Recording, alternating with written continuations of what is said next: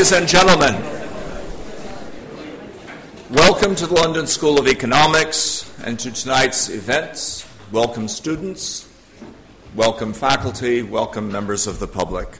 I'm Craig Calhoun, the director of the LSE, and it is a great pleasure to welcome my longtime friend, Dr. William Janeway, to the LSE this evening, and also my new colleague, and I hope friend, Professor Dimitri Vayanos. The format of this evening's event will be a talk by Dr. Janeway for around 40 minutes and a response from Professor Vayanos for around 10 minutes, after which we will open up to questions from the audience for the remaining half hour. Bill Janeway has lived a double life of theorist practitioner. This label was bestowed on him by the legendary economist Hyman Minsky, who first applied that term to him 25 years ago might add that there should be some sort of chart of the frequency of citations to Hyman Minsky, which would show how much his work has become central to discussions after the crisis, sadly, not before. In his role as practitioner, Bill Janeway has been an active venture capital investor for more than 40 years. During that time, he built and led the Warburg Pincus technology investment team that provided financial backing to a series of companies making crucial contributions to the internet economy, including BEA Systems, Veritas Software, and more recently, Nuance Communications, the speech recognition company. He remains actively engaged as a senior advisor and managing director at Warburg Pincus. As a theorist, Janeway received a PhD in economics from Cambridge University. I'm happy to say that he was the kind of theorist who took history seriously, not only models where he was a Marshall Scholar. His doctoral study on the formulation of economic policy following the Great Crash of 1929 was supervised by Keynes' leading student, Richard Kahn, author of the foundational paper, The Multiplier. More recently, Janeway returned to Cambridge, where he founded the Endowment for Research in Finance and is a visiting scholar in the economics faculty. He also renewed in this move back to Cambridge, he renewed his career as a writer on economics and indeed on broader affairs in the social sciences. Currently, he serves still as a teacher and fellow at Cambridge. He has also taught at Princeton University. Janeway is a director of Magnet Systems, Nuance Communications, O'Reilly Media, and a member of the board of managers, a key early backer of Roubini Global Economics, founded by former colleague Nouriel Roubini. He is a member of the board of directors of the Social Science Research Council and a co founder and member of the governing board of the Institute for New Economic Thinking. His new book, Doing Capitalism in, an, in the Innovation Economy, markets, speculation, and the state, is on sale outside the venue, and he will be signing copies at the end of the event. He will discuss the book and explain one core argument in his remarks. But as I have said in print, let me say, Bill's book is both a must read and a fun read. Dimitri Vayanos is professor of finance and director of the Paul Woolley Center for the Study of Capital Market Dysfunctionality at the LSE. I might add that Paul Woolley shares much with Bill Janeway, including a double career in finance and academia. Prior to joining the LSE, Dimitri Vayanos was a faculty member at Stanford and MIT. His research focuses on financial markets with frictions and on the frictions implications for market liquidity, market anomalies, and limits of arbitrage, financial crises, welfare, and policy. For those Twitter users in the audience, the hashtag for today's event is LSE Janeway. Now, please join me in welcoming Dr. William Janeway to give his lecture entitled What I Learned by Doing Capitalism.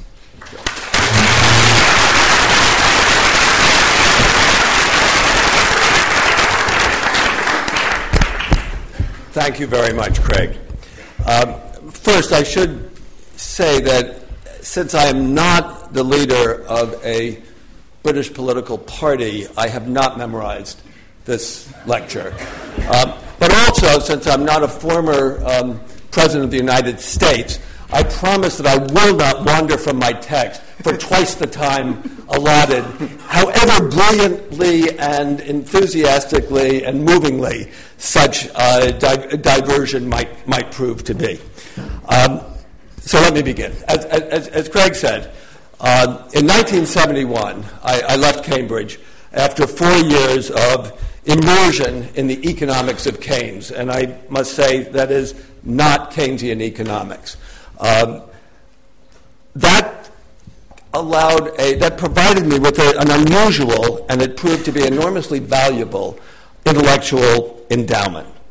Uh, first of all, it required recognition that there is an essential integration between finance and economics. Economic decisions have financial consequences, financial decisions have economic consequences, and each is the context for the other at every level, from the most micro to the most macro. Second, it brought with it, that endowment, a, a certain skepticism uh, for the notion of efficient markets and the promise of persistent equilibrium. And third, it meant, and this was fundamental, it meant recognizing the inevitable ontological uncertainty under which economic and financial decisions are made. It also carried with it an inhibition, and the inhibition was against teaching what had become the standard curriculum in all of America's economic departments, Samuelson's neoclassical synthesis. And as a consequence, I left academia. I stumbled into the innovation economy by way of joining one of the many private investment banking firms that populated Old Wall Street. All were subsidized by the fixed brokerage commissions imposed by the New York Stock Exchange. The firm I joined, F. Eberstadt, was distinguished by its exclusive focus on the science based industries, from chemicals to pharmaceuticals and on to electronics and computing. Now, I must say, for the younger in the audience, and that means almost everybody younger than I, uh, this was when, hard as it is to believe, sell side investment research was an honorable profession. Thus, doing capitalism at F. Eberstadt offered a privileged opportunity to learn the dynamics of the process through which technological innovation transforms the market economy. The innovation economy begins with discovery and culminates in speculation. Over some 250 years, economic growth has been driven by successive processes of trial and error and error and error. Upstream exercises in research and invention, and downstream experiments in exploiting the new economic space opened by innovation. Each of these activities necessarily generates waste, much waste, along the way dead end research programs, useless inventions, and failed commercial ventures. In between, the innovations that have repeatedly transformed the architecture of the market economy, from canals to the internet, have required massive investments to construct networks whose value in use cannot be imagined at the outset of deployment. And so, and this is the first theme, at each stage, the innovation economy depends on sources of funding that are decoupled from a primary concern with economic return and economic value. Upstream, when mechanical tinkering yielded to scientific discovery as the basis for economically meaningful innovation, funding was initially supplied by the great corporations that had been spawned by the Second Industrial Revolution. These, supported or at least tolerated by the state, channeled a portion of their profits into central research labs. Over a long generation, their seemingly unassailable competitive positions were lost to competition or to deregulation. But by then, in the United States, a cadre of political entrepreneurs had invented national security and human health as legitimizing rationales for direct state investment in science. The transformational networks of infrastructure that implement the innovation economy can be planned, built, and funded by the state.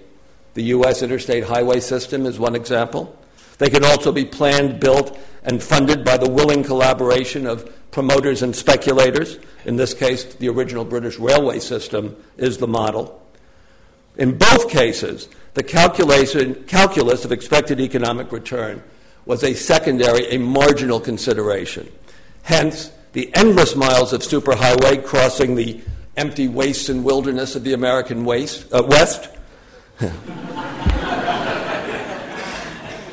and in Britain, the duplication of competing routes and the destructive competition that followed hard on the railway mania of the 1840s. Downstream, the innovation economy is driven by financial speculation. Throughout the history of capitalism, bubbles have emerged and exploded wherever liquid markets and assets exist. The objects of speculation have ranged across a spectrum that challenges the imagination, from tulip bulbs to gold and silver mines to the bonds of, of new states of unknowable wealth, and of course, again and again, to property, to real estate, and to the shares of corporations. The central dynamic is that the price of the financial asset is separated from concern with the underlying cash flows, past, present, or possible future, generated by the economic assets it represents. Speculators in the financial asset can and often do profit even when the project they have financed fails. Inevitably, the speculation collapses.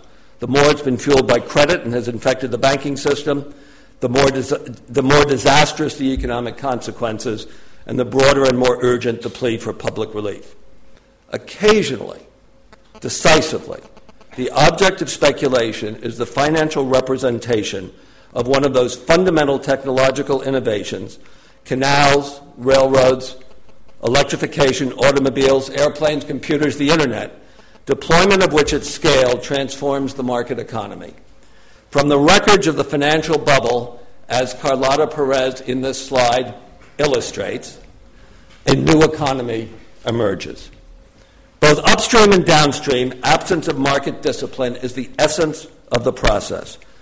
Contrary to the central dogma of neoclassical economics, efficiency is not the virtue of a market economy when growth is driven by that creative destruction identified by Schumpeter as the engine of economic development. The prime virtue is the ability to tolerate unavoidable waste. So the state has become central to the innovation economy's dynamics to fund the upstream research that generates discovery and invention, to support the deployment of new networks, to serve as a creative customer for the new products and services generated, and to preserve continuity in the market economy when the speculative bubble that has funded its transformation bursts. I've come to read this history as driven by three sets of continuous, reciprocal, interdependent games played between the state, the market economy, and financial capitalism.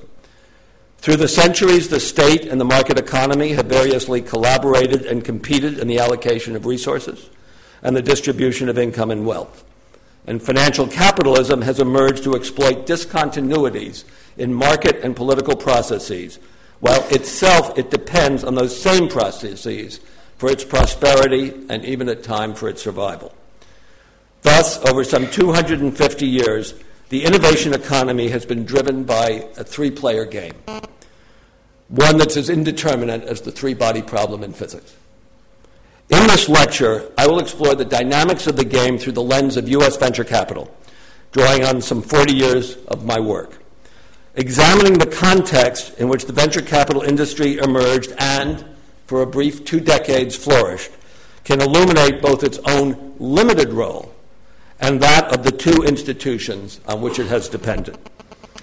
In 1980, following amendment of the ERISA regulations in Washington that permitted pension funds to invest in such risky assets as venture capital, total capital committed to members of the National Venture Capital Association was all of $2 billion, about $5.5 billion in 2010 terms.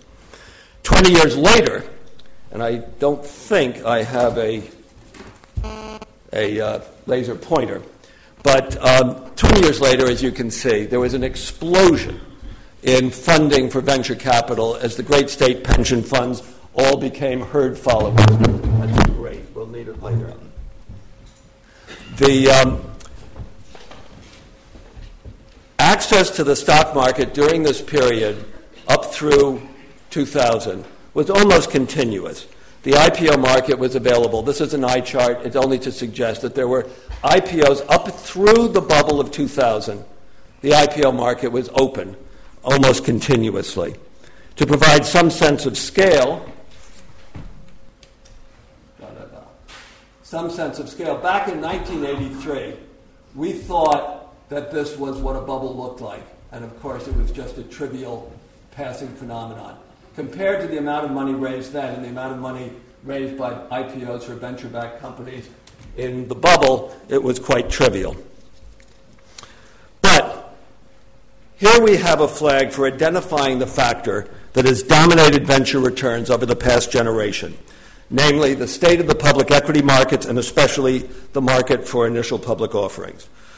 Looking across the entire span from 1980 to the post bubble era, the dependence of venture capital returns on the access to the IPO market is clear.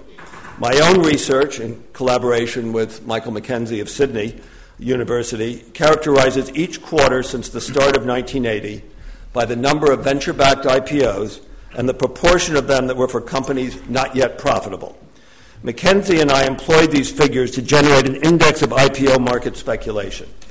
We found that when distributions to the investors coincided with IPO market conditions characteristic of a bubble, that's greater than three over here, the returns were spectacular.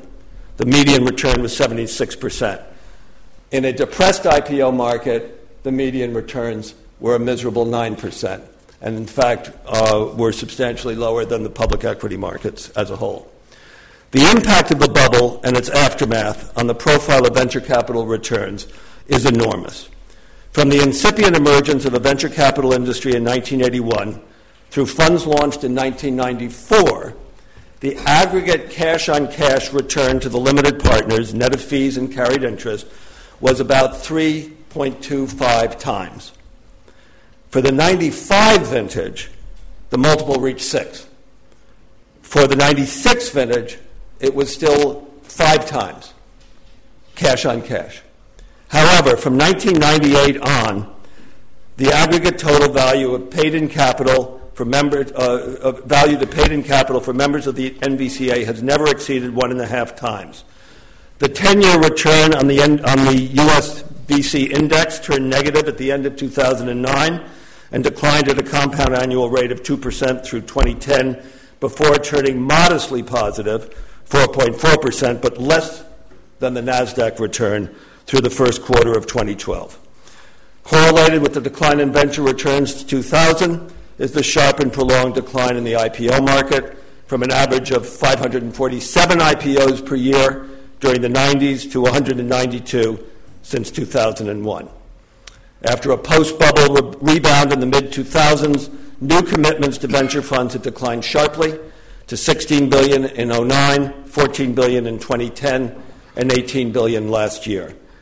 The president of the NVCA, Mark Heesen, summarized the state of the industry when he presented the data on 2011, concluding our cottage industry is indeed getting smaller still, and that will impact the startup ecosystem over time. The dependence of venture capital returns on the state of the IPO market at time of exit is one of four stylized statistical facts about venture capital. The second one, widely recognized, is the extraordinary skew in such returns. A very small number of VC firms drive the aggregate returns for the industry as a whole. In the database that we studied, which was substantially better than the total industry, the Mean internal return was 47%, but look at the top decile. 200% for, the mean, for both the median and the mean, and take them out, and the returns drop very substantially. Now, the monotonic increase in returns over the uh, five the, the periods that are broken out might suggest that American venture capitalists were learning by doing. Wrong. Even with the top funds included, the returns realized by the funds that we studied and other similar analyses show that the VC returns were broadly, broadly comparable in statistical measure with the returns available from the public equity market. Because we had access to the actual dated cash flows between the limited partners who provided us with the data and the funds in which they invested, a rare circumstance, I may say, we were able to compare the returns realized in these, by these funds to what an investor would have received by investing in the public market. Following Kaplan and Schoar, we created a synthetic alternative fund for each actual fund by investing the same number of dollars that went into the fund on each date into the NASDAQ index. We created a parallel synthetic fund. And every time money came from the venture fund back to the limited partner, we took it out of the index. This is called the public market equivalent, and it's a methodology that's now become generalized. The result was striking. While the mean return to the 136 venture funds was 1.6 times what would have been realized, when the top decile down here is excluded, the mean return drops to 1.02, and the median return, including the top decile, is exactly the same as you would have gotten by investing in the NASDAQ with complete liquidity and uh, access to transparency. These findings have recently been validated by the Kauffman Foundation, the leading source of funding for academic research on entrepreneurship. The title uh, says a great deal. Um, in some, they, they, they, they conclude limited partners invest too much capital in underperforming venture capital funds on frequently misaligned terms. Now, the third stylized fact is that, in contrast with other asset classes, persistence can be detected in the returns of individual managers. Analysis of our data confirmed the financings of a server of a broader sample of funds. Performance of a given fund is a significant predictor of the returns realized by the next fund of the same managers. Persistence in the success rate of serial entrepreneurs can also be discerned, confirming the intuition that superior venture capitalists and superior entrepreneurs establish a self reinforcing positive feedback loop. But here's the point taken together with the skew in returns and the correlation of fund performance with the public ac- equity markets, the conclusion is evident definition of venture capital as a distinct asset class to which capital should be allocated is literally a category error. Investment in the few persistently successful VCs represents an exceptional opportunity for those with access to them. But broad identification of venture capital as a superior asset class, let alone as a transformative instrument of state policy, misinterpreted what has proved to be a transient epiphenomenon, riding on the back of the greatest bull market in the history of capitalism. The fourth stylized fact of venture capital has been barely touched by academic research and yet has the most profound significance for understanding how the innovation economy works. Professional venture capitalists in the United States have concentrated their activities and earned their returns in a very small number of industrial domains. In the three decades since 1980, ICT, Information and Communications Technology, has accounted for 50 to 75 percent of all dollars invested by members of the NVCA, with the average share usually hovering just around uh, 60 percent. Together with biomedicine, with biotech and healthcare, these two sectors have consistently accounted for 80 percent of all dollars invested by venture capitalists. Why has it been in the world of IT and secondarily biomedicine that venture capitalists have been successful? In brief, only in those sectors did the state invest at sufficient scale in scientific discovery and the translation to technological innovation. In other words, thanks to the Department of Defense and the National Institutes of Health, the federal government funded construction of a platform on which entrepreneurs and venture capitalists could dance. Let's focus on ICT, which happens to have been where I have lived since the early 1970s. National funding of the basic research that enabled the IT revolution was overwhelmingly provided by the Department of Defense. The Soviet threat, crystallized in the years following 1945 and amplified by the Korean War in 1950 and the launch of Sputnik in 57, was the context for the U.S. military's massive commitment to renewing its wartime role as the principal financier of technical research and the principal customer for the products generated therefrom. The scale of R&D funding was substantial.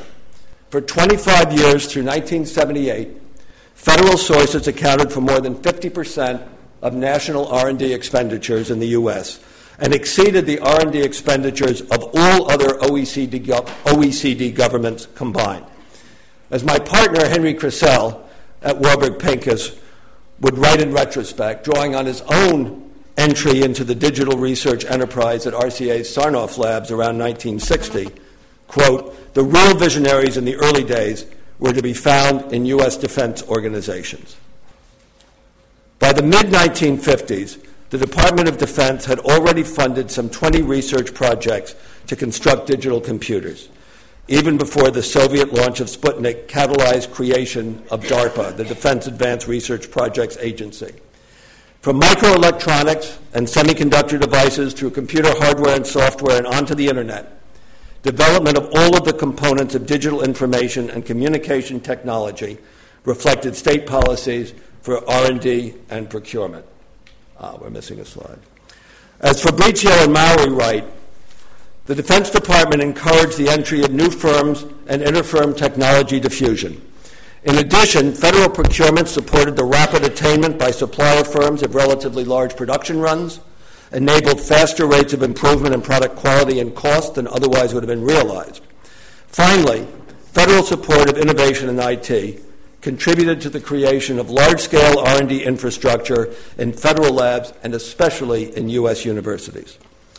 During prior technological revolutions that have defined the succession of new economies since 1750, large scale government support for the deployment of more or less proven technologies has been significant and at times decisive. Even in the U.S., state credit was used to fund canal building and the gift of public land subsidized railroad construction. But the post World War II engagement of the U.S. Department of Defense to finance both fundamental research and the technological development necessary to produce reliable devices and systems was entirely unprecedented. Much of the funding was directed to the industrial research labs of the great corporations, AT&T, IBM, RCA, whose monopoly rents had funded scientific advance and innovative engineering from the late 19th century to World War II. But much was distributed more broadly, especially to universities, and therefore accessible by venture capitalists. Moreover, the corporate suppliers were required to share the results of research, not only with each other, but with new entrants. When their monopoly profits came under pressure, beginning in the 1970s, and all the industrial sponsors pressured their central labs for product-oriented applied R&D, the new academic networks of research and, inv- and innovation were in place. In my own life as a practitioner, the dual dependency on speculation in the state was exemplified by the most successful investment I ever led BEA Systems, not BAE Systems, BEA Systems. The story of BEA dramatizes the complex dynamics of the innovation economy. The source of its initial product was research funded by a state sanctioned monopoly that, when liberated to compete commercially, had no idea how to do so. Its phenomenal growth was a function of the maturation of the Internet, offspring of DARPA, as an environment for commerce. And the extraordinary investment returns that it delivered were due to the speculative excesses of equity investors who had recognized the emergence of a new digital economy. BEA, that is to say, represented the apotheosis of the three player game's intersection with the innovation economy. In 1995, Warburg Pincus backed three experienced executives Bill Coleman, Ed Scott, and Alfred Chuang, BEA. That's where the name came from. Our shared mission was to leverage the new generation of computing technologies in order to exploit IBM's version of, its, of the innovator's dilemma its inability to cannibalize its own hugely profitable franchises. Together, we invest, identified a potentially enormous opportunity to deliver software that would enable large enterprises to manage their mission critical business transactions on the new distributed computing networks.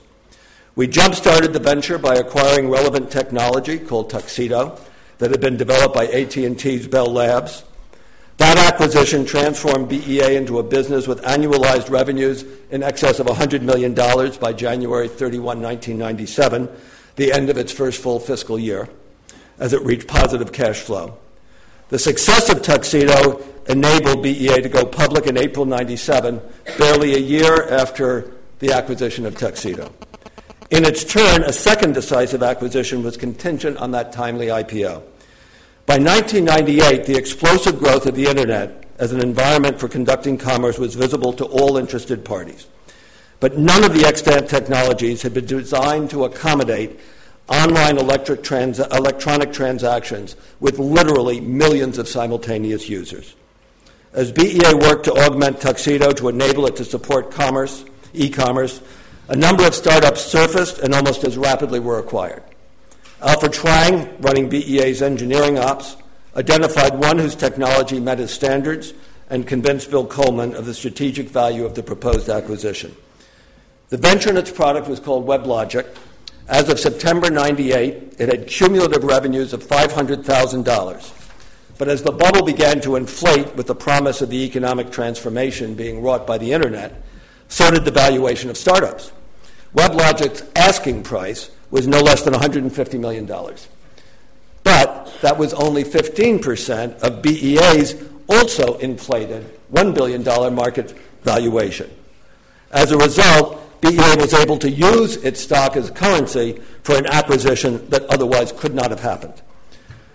That in- represented a conscious decision to refuse to accept the terms of the innovator's dilemma and instead to attack our own core business before anybody else could. WebLogic incorporated the most advanced software engineering techniques to achieve rapid deployment and high performance. It could be readily scaled from single user to very large environments. BEA was now a trusted source of mission critical software for the enterprise market. Word spread across the technical communities that WebLogic was the way to transform the internet into an effective and secure platform for commerce. The result was phenomenal growth. From 290 million in the fiscal year ended January 31, 1999, to almost 500 million the following year, and more than 800 million in the year after that. The conjuncture that linked BEA's growth as a business with the stock market's evaluation of the new economy made BEA one of the all time great venture investments. This is what a bubble looks like. When somebody tells you you can't tell a bubble when you're in one, this is what it looks like. Now, BEA stock had been split two for one in December 99 and again in April 2000. So what you see here is a peak of, it actually the intra-month peak was 85, um, or 320 on the original shares that had been offered to the public at six. I don't think this is quite connecting, but you don't need it. Um, so in, in, August 1999, uh, which is right about this shoulder, Warburg Pincus began to distribute. Um, within 16 months, our $54 million total cash investment had been transformed into liquid, freely tradable shares in the hands of our limited partners, amounting to $6.5 billion. Our effort to declare victory was strenuous. In only 16 months, we made 12 distributions, the two largest of which each amounted to 1.3 billion and took place uh, right up here. February 2000. Now, the bubble of, of 99 2000 revealed the financial dynamics of the downstream phase of the innovation economy at its most extreme. The host of hopeful monsters, the vast majority of which failed, could be funded precisely because those who provided the financing needed to have only minimal concern for the fundamental economic value of the ventures. The investment decisions by the founding VCs, as well as by the willing IPO purchasers as the bubble took hold, were not informed by evaluation of the future cash flows of the projects. The decisions were driven by the hope, indeed the expectation, that well before any cash flows could be generated, the shares would be sold to yet more optimistic or foolish buyers. Here, too, as with upstream investment in scientific discovery and technological innovation, the innovation eco- invention, the innovation economy turns on the ability of the economic system to tolerate waste. The systemic cost is less to the extent, as was the case in 99 2000, speculative excess is limited to the equity markets. And the collapse of the dot com telecom bubble resulted in a very modest recession, nothing remotely resembling the crisis of 2008 2009.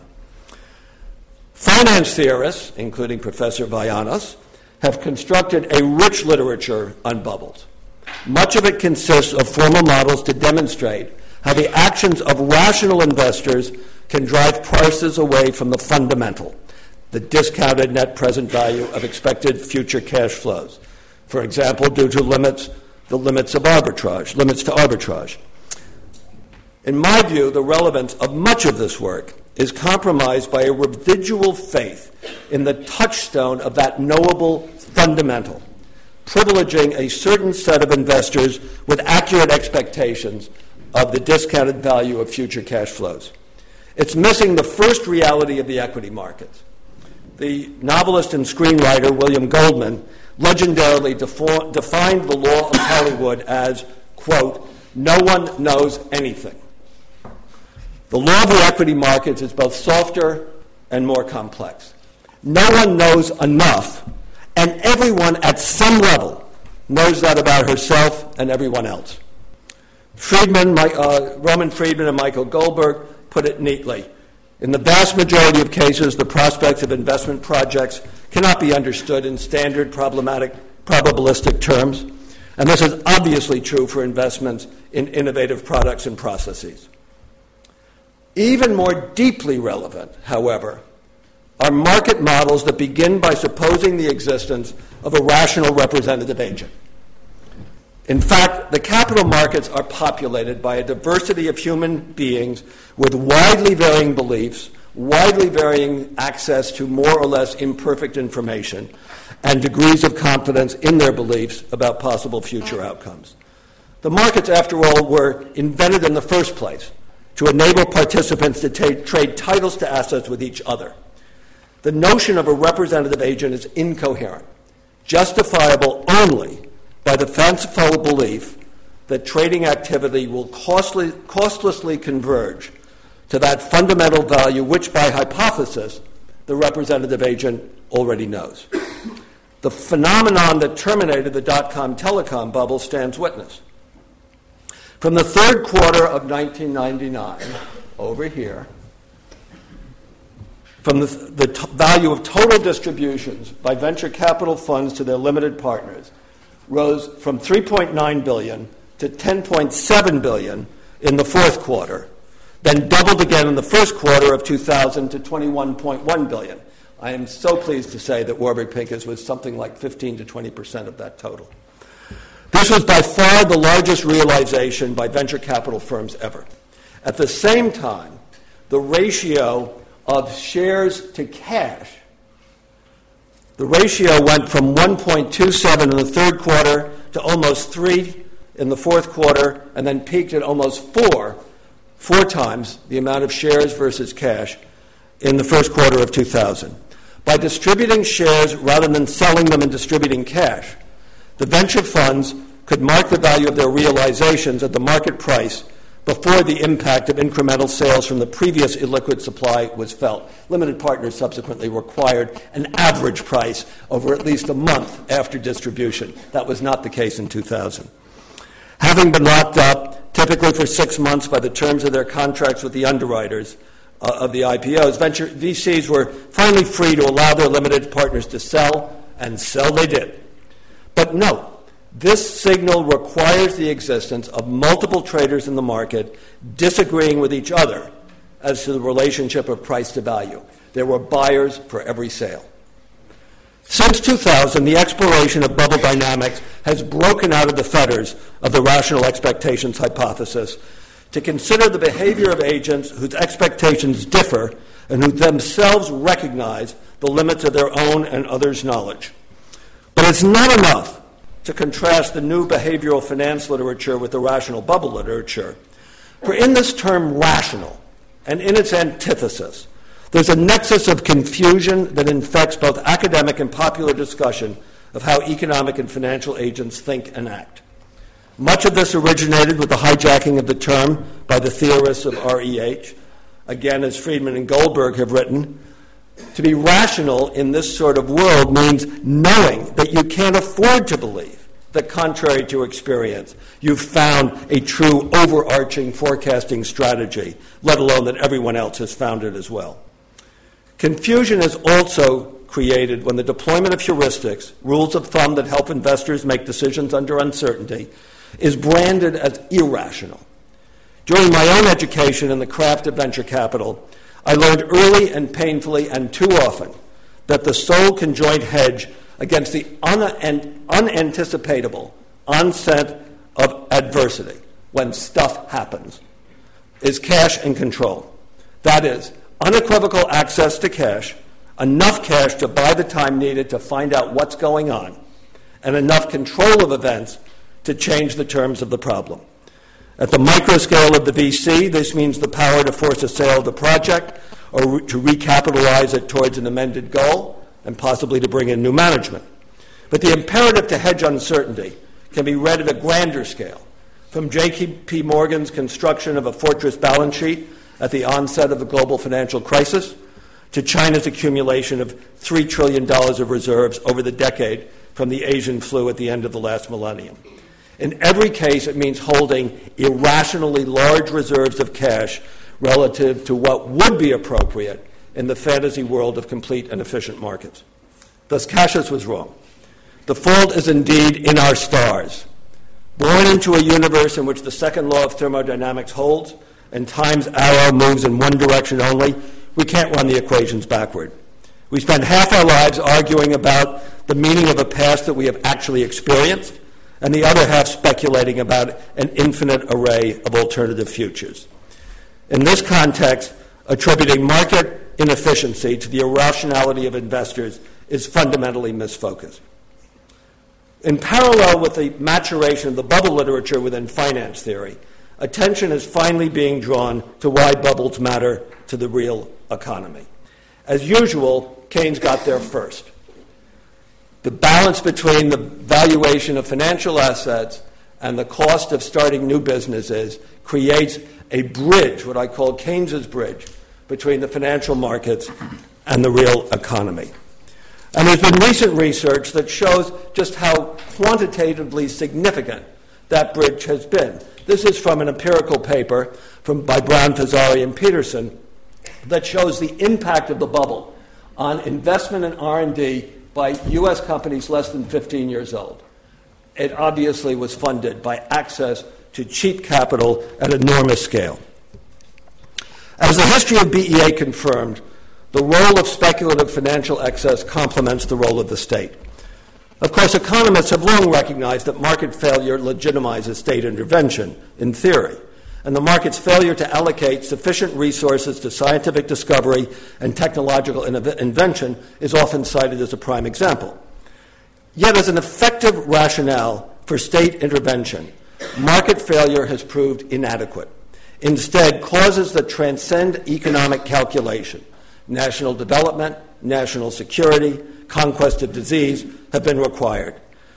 But upstream and downstream, as a result, the dynamics of the innovation economy challenge the philosophical core of neoclassical economics. The evolution of the innovation economy through historical time resists, even defies, reduction to the optimal intertemporal allocation of resources. Yet, in the face of historical experience, persistent and excessive devotion to the principles of neoclassical economics have consequences. Those who hold the state to rigorous criteria of efficiency in the allocation of resources not only inhibit toleration of the Schumpeterian waste inherent in the operation of the innovation economy, they also encourage toleration of the deadweight loss that is represented by unemployed resources of human labor and physical capital. What, in recognition of Keynes's valiant assault on the phenomenon I call Keynesian waste. During the 30s, Keynes sought to establish a new macroeconomic rationale for responsive state intervention, independent of the specific projects financed. He began with the recognition that the marginal productivity of unused resources is negative as skills atrophy and machines rust. Any vehicle that sponsors incremental consumption by providing employment of whatever sort would be a less bad alternative, even stuffing old bottles with pound notes and burying them under mountains of municipal waste. Keynes failed. He failed in that project as he ruefully recognized 10 years later. When full employment did return, it was the result of the most economically wasteful of all imaginable state investments mobilization for total war. Today, 75 years on, the same arguments that blocked civilian investment by the state have been effectively remobilized. Definitionally waste, wasteful, debt financed state expenditures will undermine the confidence of businessmen and investors alike. The oxymoronic pursuit of expansionary fiscal austerity serves both to rationalize toleration of Keynesian waste and to limit the toleration of Schumpeterian waste. And the double edged impact is compounded by the interaction effect. When Keynesian waste is at a minimum, that is, in a high growth, fully employed economy, the consequences of Schumpeterian creative destruction will be more creative and less destructive. More innovations will be profitably exploited, and the people and capital stranded in legacy occupations will be more rapidly redeployed, and very much vice versa.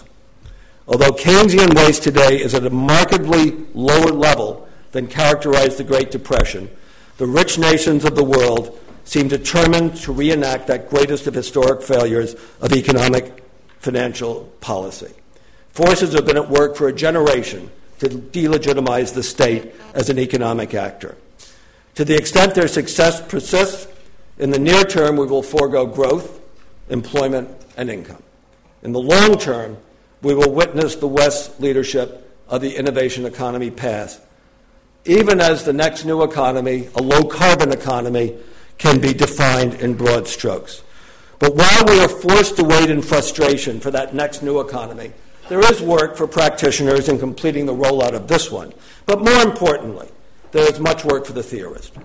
I did not expect to live to see the economics I had absorbed at Cambridge more than 40 years ago, the economics of Keynes, of uncertainty at the level of the individual and of consequent instability at the level of the integrated financial economy, again becomes so relevant and so broadly recognized as such within the discipline.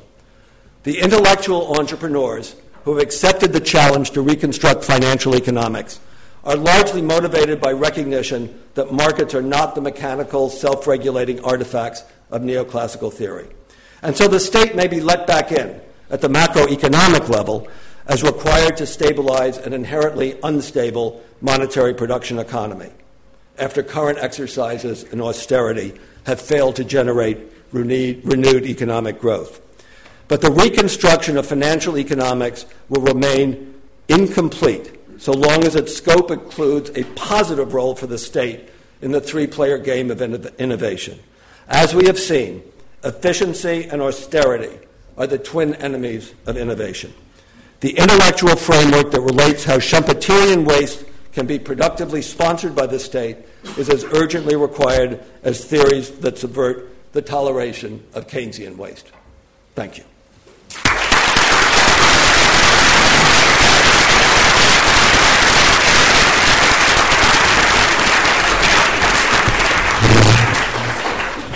Thank you, Bill Janeway, for that terrific talk. And now we have a response from Dimitri Vayanos.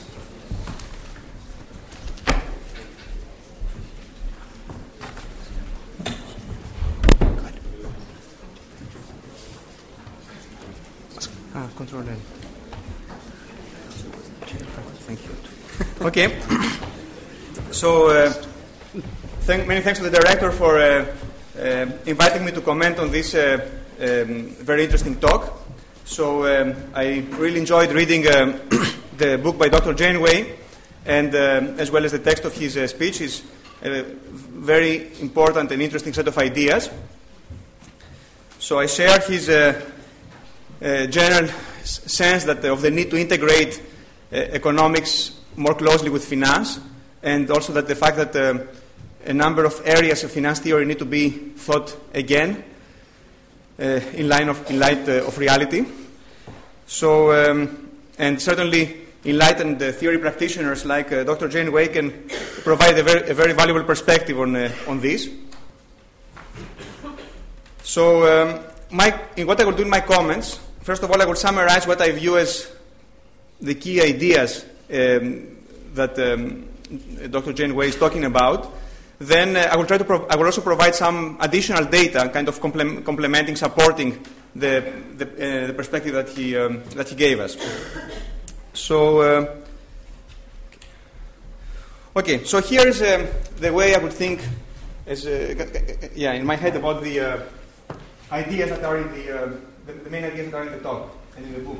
So, first of all, innovation is underprovided by the private market. So, um, what, we, what eco- we economists call uh, the social returns to uh, R&D are, are higher, can be significantly higher than the private returns. So the returns that, the, that a firm, a private firm, can earn by investing in R&D are lower than what the social planner uh, would, uh, I mean, society would earn, because other firms could benefit. Why? I mean, because there could be externalities, uh, because so also, uh, externalities to other firms, to um, uh, other industries. Um, also, there can be financing frictions that uh, somehow can prevent an individual firm from realizing the full uh, returns as well. Now, how, so given this uh, bad situation, given that not enough innovation is provided relative to what society would need, how can, um, what can be done? So, and Dr. Janeway identifies two channels. One is an active role by the state. The state somehow has in the past identified some particular areas where, where, innovation has been viewed as important and has massively subsidized innovation there. And the other kind of more, uh, uh, uh, the other interesting bit, let's say, is the uh, role of the private market. Somehow that uh, having bubbles or overpriced stock markets can be sometimes a good thing because this fosters um, kind of innovation. This makes innovation cheaper for, from the point of view of individual firms, and given that not enough innovation is done in the world, having more innovation is good from, from society's viewpoint. So, and the example that is uh, discussed in uh, much detail is the uh, um, innovation about inform- on information technology, mainly on the, uh, in the ni- 1990s and two- 2000s. And also, there is, I think, the very important issue of the green economy, and this is Dr. Janeway presents this as a, perhaps the main area for uh, where there could be a, a, a, boom in the future, the innovation boom in the future which I think is a great example. So, um, okay, now let me just provide a little bit of uh, supporting data, additional data, some of uh, supporting of the um, of the uh, ideas here. So this is um, so I try to find information about the social returns to R&D, how profitable is R&D from a firm viewpoint, the firm that does the R&D, and how, how much society does benefit from it. I mean, other firms, the, the economy at large. So economists have measured this thing. You can think it's very difficult to measure, but there are estimates for this, and there have been actually a number of studies, actually a number of them in the 80s and 90s. So what you see in um, column one. Okay, so anyways, column one says own R&D. So this is the return to the individual firm, and um, this is about 20%. It goes from uh, uh, high uh, 17% to about 30%. Now the interesting thing is the second column, which is used R&D. So it's R&D that some is done in one industry and is used by other industries. And um, so maybe other firms can just use the knowledge of, produced by a particular firm or industry without paying for it, or because maybe sometimes they can hire uh, know, engineers that have been used in developing one technology to uh, do something related in another uh, firm or other industry. And these are quite high. The social returns are like of the order of uh, 70 to 80 percent, while the private returns are of the order of 20 to 30 percent. So, that, so uh, so there are, seems to be big externalities. So there is this agreement among economists that R&D does involve externalities. And not to say about the externalities that, involve the, that are involved in basic academic research, like how many of us have benefited from knowing about the Riemann integral or uh, uh, I don't know, Ito's lemma, for example, and how, what was the private return to those individuals. So um, now, what's the role of the financial markets? That's, that's the second uh, part of the Dr. Janeway's thesis. So, which is that uh, somehow having overpriced stock markets can be a good thing because it raises R&D. And uh, this is actually a picture that uh, was mentioned in uh, uh Dr. Janeway mentioned in his talk, which is the, the so the, the dark line is the R&D done by young high-tech firms around the tech bubble, and you see that, it, as Dr. Janeway mentioned, this increased quite a lot during the, the years of the bubble, but then decreased subsequently. So somehow it seems that the, the ability of these firms to raise cheap equity finance enabled them to do more R&D. Now, was this R&D any good? Well, okay, it seems that it, had, it seems to have had an effect. So this is uh, productivity. This is uh, U.S. Uh, productivity growth. And um, so you see, so this is computed by the Bureau of Labor Statistics. And uh, so you see here, it was productivity was kind of high in the uh, in the 50s and 60s. Then it declined in the 70s and 80s until the mid 90s. Roughly, there was this kind of second regime. And then in the early, I mean, uh, in the, in the first part of the of the new millennium, in the first decade, it was quite high again. So uh, somehow, this a, a number of economists believe that this increase in productivity is was driven by this uh, by this, by, in particular by information technology and by R&D. That, that, that was kind of technological progress the, on that front. So this can be useful for something. Innovation uh, has a return. Now, okay, so it's, kind of, it's a bit paradoxical somehow. Innovation, a bubble can be a good thing because it facilitates innovation. So um, firms can, as Dr. Janeway mentioned, firms can fund R&D more cheaply, and venture capitalists are more willing to uh, invest in innovative firms because in public times they can exit at high prices and make high returns. Now, notice, notice kind of the dark side of that. There's a dark side, which is that uh, firms and the VCs are doing this at the expense of, of, uh, of some investors who are essentially buying overpriced stocks.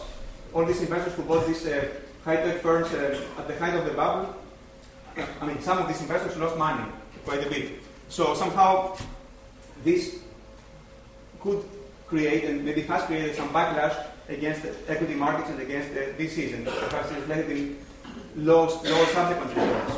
So it's kind of, in some sense, it's a bit sad that the innovative activity has to rely on uh, on bubbles. I mean, has to yeah, rely to some extent on bubbles and on uh, somehow that some investors are being fooled. But perhaps that's the name of the game. So, um, okay, so a few uh, curves, uh, curves of my colleague uh, Ulf Axelson. So uh, this is um, shows the confirms what Dr. Janeway talked about in his, uh, his presentation. This is the that essentially this is have, have good market timing. So this is the uh, uh, exit. This is uh, the exit uh, strategies. So according to um, so you uh, you essentially you can invest in a firm and then you can sell this either to another firm in the industry or it's called a trade sale. So this is the red curve, or you can sell it in the through an IPO. And then you can see here that the, so just in investors at large. And you can see here that there were, the, there were lots of IPOs. This was the prevalent method of exit until the bubble. And then after the bubble, gone. So somehow, so VCs have, have had a good timing. They managed to get lots of these IPOs done before the, um, before the bubble. So um, the other related point is that so the high returns of the uh, of, of, uh, that have been realized uh, so by by VCs have been realized by the um, by those um, funds that started before the bubble. So this is the, is the, the this is the vintage, vintage years, the, the, year the fund started. So returns are high until from the, in the mid 90s, from funds that started in the mid 90s. Funds that started in 99, 2000, etc., so on, they have not done any better than just investing in the Nasdaq. Okay, so I'm, I'm, running out of time. So just uh, very quickly, um, one final uh, thought, and then I will stop. So um, are bubbles essential for innovation? So this, was, this is the Nasdaq uh, Composite Index that uh, we also saw, uh, saw earlier. We see this kind of massive bubble in 2000, around 2000. Now, this is a picture that relates to the previous picture that we saw about the R&D by uh, young firms. So this, this, this um, dark um, line here is the, um, is the R&D by mature and young firms together. So um, what we see here uh, in high tech, what we see here is that this R&D, so it goes up, it goes up, it stops growing in 2000, but it does not go down. So somehow, uh, it's not that the bubble burst and R&D went, uh, I say, stopped happening altogether. So in, that, in, the, in, the, in the high-tech industry. So it's the same, the same paper as, as the previous picture uh, on the young firms. So somehow this raises interesting questions. So, um, okay, and actually that's a good way for me to summarize. So somehow it seems quite clear uh, by the, in the data that innovation is underprovided by the market. The market just does not uh, that, uh, do enough. And I fully agree that the state must play an active role on that and has played and should continue playing an active role. I agree with Dr. Janeway's comments on that. So the question is, what's the role of the financial market? So, over, so overpriced stock markets can raise R&D, especially by young firms. Clear evidence on I mean, evidence seems to be there seems to be strong evidence on that, solid evidence on that. The question is, and I think this is really something very important for future research to uh, kind of try to measure and clarify to what extent the effects of that um, are commensurate to the, I mean, how can I say, the costs, the, the benefits of that are commensurate to the costs and the severity of the bubble. I mean, during the bubble there was also some waste, and as mentioned also by Dr. Janeway, and you know other costs that could have that they have, have taken place, like some firms would find uh, funding and they whatever wasted the money uh, in lots of different ways. So um, it would be important for um, um, research in that area to try to quantify a bit more the benefits from, from having those bubbles. So um, I think that more stable and efficient financial markets is a desirable um, objective, but uh, it would be interesting to think more about these questions. So anyway, so thank you very much. It's a very interesting set of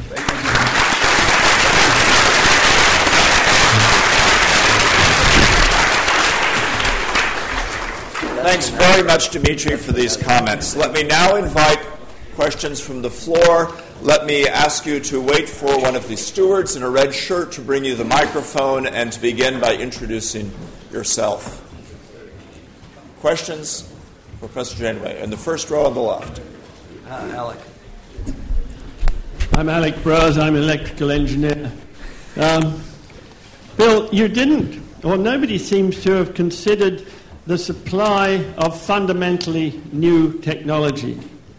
You see, all through this period, the, the willingness of people to invest, in my experience, having lived in IBM in America for 20 years, was, you know, when we really had breakthroughs in electronics, in magnetic storage, in thin film displays, as the internet was built, it was obvious that R&D expenditures were going to lead to great advances, and so that helped it. And those I, I think that has been a fundamental influence. I mean, the fact is, for the last two, almost three decades, we have had no new fundamental technologies. We've advanced all the existing technologies, but that environment is, is changing. Now, you, you, might debate that, but I'd like you to discuss that. Well, actually, uh, I certainly respect, and including the, the original research done particularly on the silicon side of things at IBM, and for Lord Broers to describe himself as an electrical engineer is, a, is, is an excessive degree of indulgence in British uh, uh, self uh, abasement and um, humility. Um, the former vice chancellor of Cambridge University played a primary role in the advances of semiconductor technology at IBM for many years. But you know, the, the, the, locus of advance has shifted. The area that I'm most interested in, and unfortunately, Mike Lynch of Autonomy just left, um, I don't know, I hope I didn't say anything inappropriate. uh, the advances in software, and in particular, the advances in, in, in, in, applied mathematics to the enormously growing uh, stores of big data, the developments in predictive analytics, the developments in extracting meaning uh, from everything from digitized uh, text of, of, of speech uh, to sensor data. Uh, that is a domain, I think, of enormous promise. It is where, yes, the U.S. government and other governments are continuing to provide funding. After all, the, the, the, extreme example of the, of the commercial value of this kind of work is something called the PageRank algorithm, which enabled the creation of Google which in turn, that work was funded by the National Science Foundation in the United States. Uh, but there's not that much going in, and where I find the real frustration is the lesson of the role the state can play as a creative and far-sighted customer is really underplayed. And in the U.S., I, I think it's a tragedy that President Obama inherited, renewed, and expanded a very badly conceived program of the Bush administration of loan guarantees for uh, advanced energy technology firms. Uh, that was a, a, a, program that began uh, before 2008. Uh, and the embarrassment of the Solyndra loan guarantee and the pending embarrassment of the Tesla loan guarantee and the fact that the leading innovative battery company, A123, has consumed $800 million of every imaginable kind of funding, including state funding, and a month ago was taken over by a Chinese company. Um, versus doing what the Defense Department did with IBM as a beneficiary 30, 40 years ago, saying, okay, if you can deliver a battery with this degree, this amount of energy density, or a solar cell with this efficiency, we'll buy a thousand and we'll test the hell out of them. And if they work, we'll buy 10,000 and we'll start putting them in some army trucks and really working them. And if they really work, you know, we'll, we'll take the post offices off the grid. We'll become the proving ground for this technology at scale. That's exactly what DoD did in the 1950s and 60s. That's what's not happening now, and that's what's so frustrating. Another question here on the aisle. Uh, hi, Dr. Janeway. My name is Nicholas Walters. I'm a grad student here at LSE. Uh, I have a two part question. I'm curious in terms of your view in the tech sector and in terms of IPOs, which you mentioned a lot in your talk.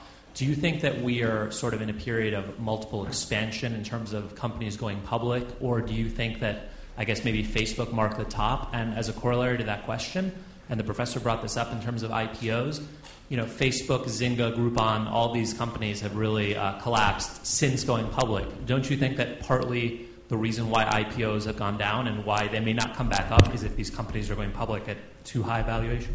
Well, that, that's a recurrent phenomenon. Um, I think you have to break it into two or three different pieces. First, since the bubble, there's been an architectural change in the capital markets, fundamental change in the capital markets.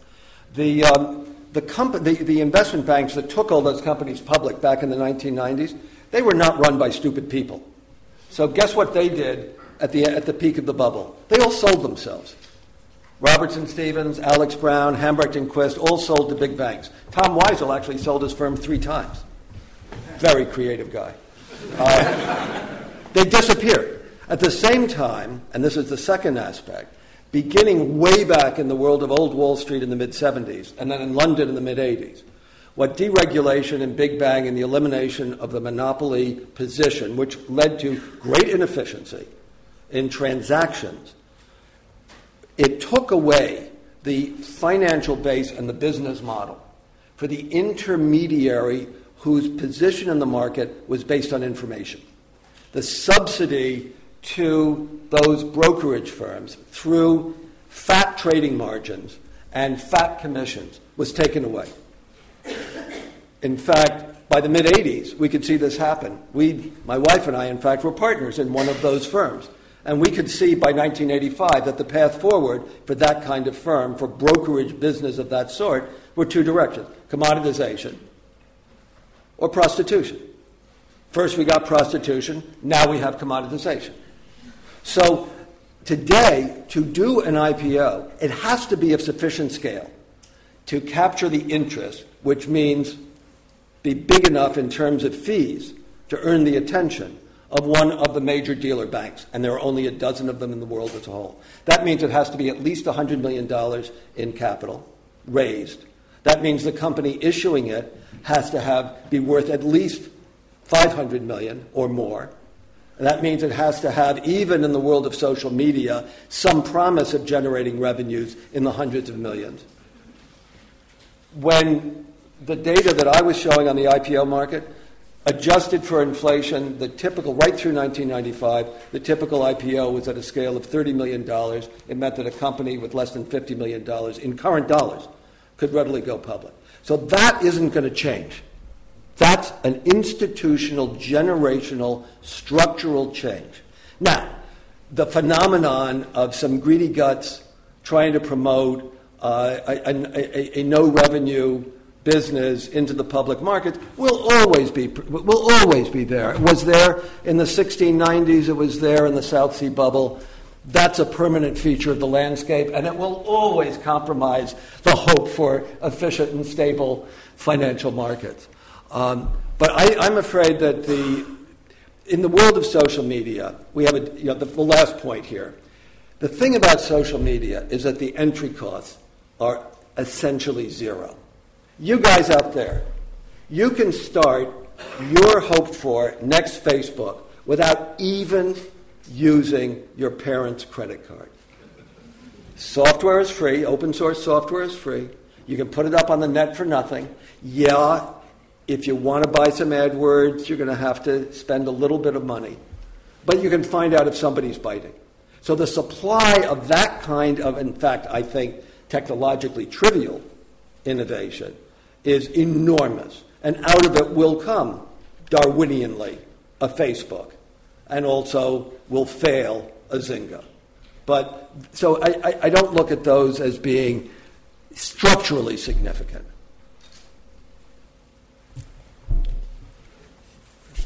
Woman in about fifth row there. Hi, Dr. Janeway. Thank you for giving this talk. Um, my name is Artemis Darcy. I'm a law graduate. Um, in relation to um, uh, the state and the green economy, what are your thoughts on the European emissions trading scheme, and ah. how do you think um, the aviation industry should respond? First of all, let me declare, just for everybody here, the question was about the European emissions trading scheme and the attempt to impose this upon the, upon the airline industry. Um, I think one of the, one of the major uh, reasons for delay and deferment, of course, in investment in low carbon technologies of every sort is that international agreements of many different kinds will be needed to create an environment in which, on the one hand, mandatory regulation is not tradable away, you can't escape, and on the other, investment in relatively high cost, initially, uh, technologies are protected.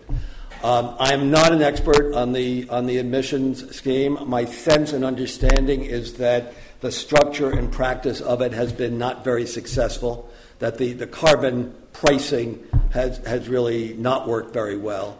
Uh, of course, having a lot of people outside of it doesn't must must make it challenging. There's a, a lot of literature around that, which I myself am barely competent. I cannot. I, I can't meaningfully uh, comment on it. What I would say, however, is that mandatory regulation can make a difference.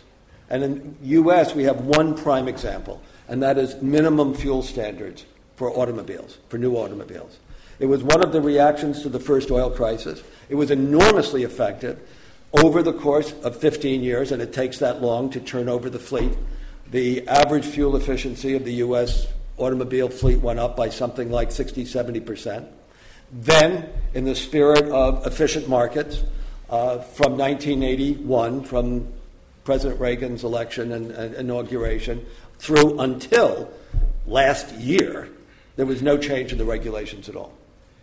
This time around, the automobile companies in, whose, in the U.S., in, in, whose existence had in fact been a function of state intervention during the crisis, actively supported a major increase in fuel standards, which will have an impact over the next 15 years. So there can be, there's, there's a role for mandatory as distinct from market based. I think there's room for both, and I hope we will have better carbon trading, carbon pricing mechanisms in the future than we have today. Okay. Gentleman in the back, A broad question. Uh, identify um, yourself, if you would. Sorry? Say who you are. Yeah, I'm Ramesh Shukla. I'm a member of public. I'm no economist. Um, but uh, I believe in, uh, in economists, and that's why I'm here. Be very careful.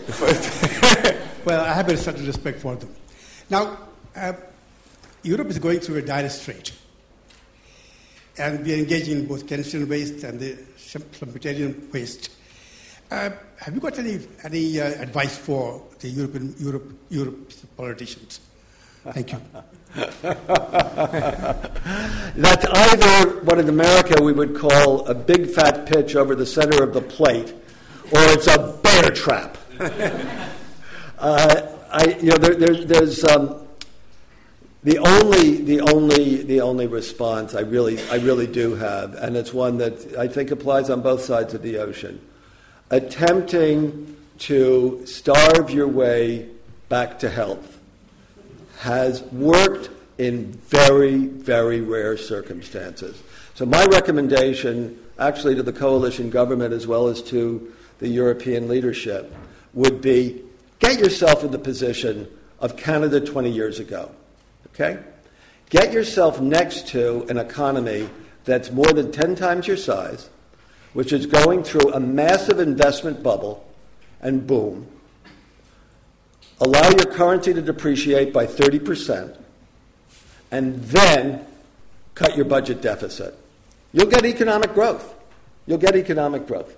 I have to say that the IMF, of all people, who have learned a lot of lessons from the Asian flu and from their role in, in, in extending it, uh, the IMF's analysis of expansionary fiscal austerity is as good as anything that has been produced anywhere in the academic world, which is not a surprise since the chief economist of the IMF is Olivier Blanchard, who is a great macroeconomist.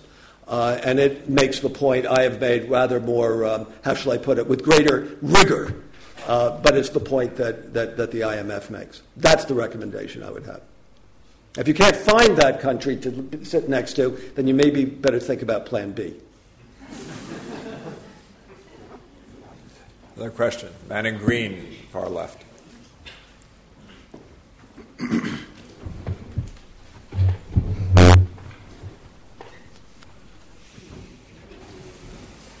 Um, I'm Charles. I'm a student here at the LSE.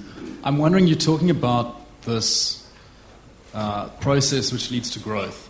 Do you think that this specific way of, of bubbles that funds innovation that leads to growth contributed to the jobless recovery? In other words, that what came afterwards was jobless. I, I want to make this big distinction, um, that, which, which I, is made, I made briefly in my talk. It's made at much greater length in the book.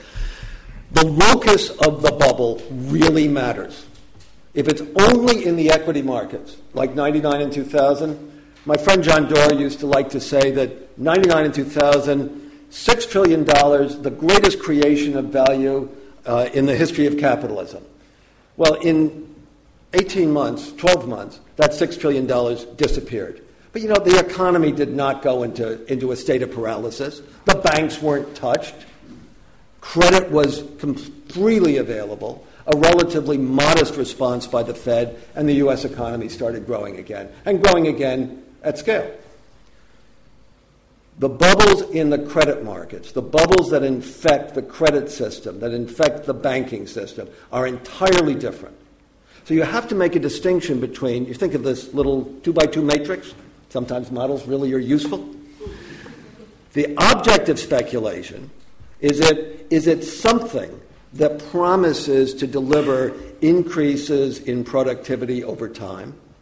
Railroads, electrification, internet? Or is it tract houses in the Nevada desert, third homes on the Costa Brava?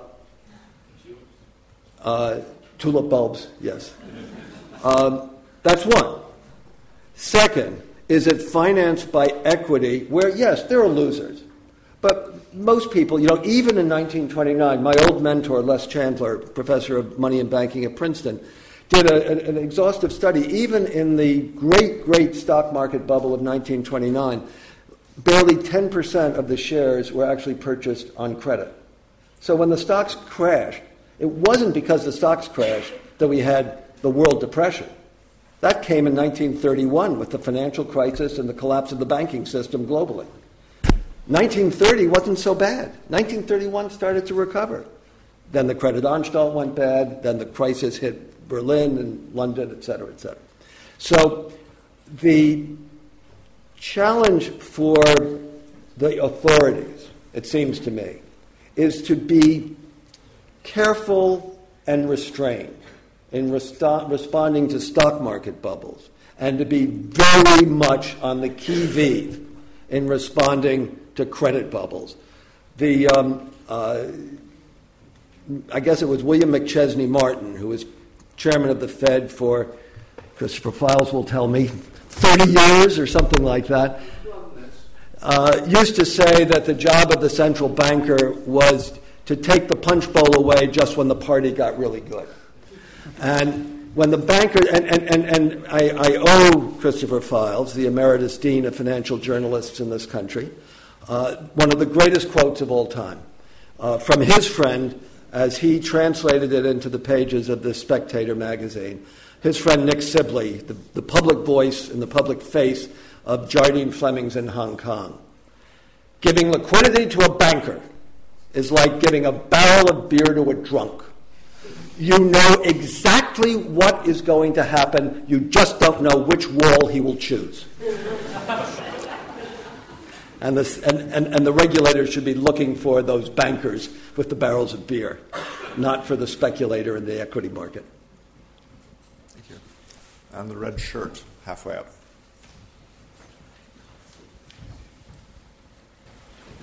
Hi, Dr. Janeway. Um, I'm a graduate student here, and um, I would ask about the overpriced stock in the 2000 technology bubble, because yep. um, I did a bit of research on that. That was in Greenspan's era. Uh, so actually, actually, the interest rate in America is, was increasing to let the bubble burst. So what kind of other picture you could imagine if they didn't raise interest rate in order to you know, swap out all the banks? Well, actually, I, I, I don't think that the increase in rates, which came late, remember, you know, the history here, the micro history, is actually quite interesting. It was in 1996 that Bob Shiller got to Greenspan with the notion and the phrase irrational exuberance. You remember, it was in 96, before the NASDAQ, by the way, the NASDAQ, that's the inside joke on the cover of the book is that that's the NASDAQ index, exactly as shown by Professor Vayanos. Uh, in 1996, it's, it's, it's, it's down about here, right? It's, it's, it's two years before it really gets out of control. And, um, and Greenspan then backed off. Greenspan backed off. And he raised rates a bit in, um, in, in, in 2000, but I think it was that phenomenal increase in the volume of selling, of insider selling, that has a greater, is likely to, is, is more visible as the signal because the other side of it is this bubble, as it grew and grew, became narrower and narrower focused on a relatively small number of sectors and of companies. It did include some very big companies like uh, Lucent. It did um, create some enormous fortunes. Uh, Cambridge University is the beneficiary of one of the great catastrophes of corporate finance, which I hope somebody's studying around here. When all, all the big telecoms companies decided they had to buy the new stuff. Eight, uh, Nortel and, and um, uh, Lucent managed to do this by issuing grotesquely overvalued shares. They did what we did at BEA, but orders of magnitude. I mean, literally, two decimal orders of magnitude more money was involved. The only one of the big telecom companies that couldn't work out how to issue shares to pay too much for an acquisition was Marconi and went bust as a result of borrowing the money at the top of the, of the, of, of, of the bubble. Now, the good news, as Lord Broers is very well aware, is that one of the founders of the company they acquired was a very loyal Cambridge alumnus and has been very, very generous in giving back. Everything is connected to everything else. Peter Miller, uh, Craig. Yeah. Oh, sorry. Down here in the very front. We have a question. Thank you. Um, Peter Millican from Hertford College, Oxford, philosopher. Um, I'd be very interested to know your view, Bill, on the relevance of the framework of intellectual property law to the innovation economy and the balance between private and public investment. It's a very good and a very timely and a very relevant question. One of the facts, one of the institutional facts of that golden age of the digital economy was that of the foundations of the digital economy was that the intellectual property regime was very loose. Now it came in different pieces. First of all, software could not be patented at all. Right. Second, in the world of Lord Broers, where, where patents were very important in the development of silicon technology and semiconductor processing, the government insisted on sharing intellectual property, and in fact, even required those who were providing key components for military systems to put a second source fully in business as an alternative. So technology was required to be shared. It was a very open regime.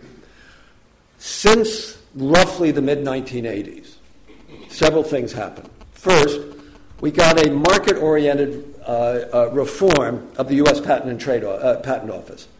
Believe it or not, in the interest of promoting uh, economic return, patent examiners had their, their compensation system changed so that their bonuses were based on the number of patents they approved. About 1985. Second, software was subject to patent. Of course, so was genes, which is another question. Uh, so the, the, the, the domain of patenting was enormously increased. At the same time, as the great corporations came under economic pressure, beginning with AT&T in the run up to, de- to, to after divestiture, began to look at their patent portfolios as profit centers. And AT&T was actually the first that went out and basically said, "You owe us," to the marketplace, and then all the others followed. It's cumulated to where now, in the world of Google and Microsoft and Apple and Samsung, the patent burden, in my view, has become an enormous deadweight tax on innovation. And it's one in which anyone in the market, unilateral disarmament is not an option. Uh, Dr. Calhoun mentioned the Nuance Communications, the, in a sense, my last hurrah as a venture capitalist. It is in the middle of the patent wars. It cannot choose not to participate. When Microsoft pays $8 billion for a patent portfolio.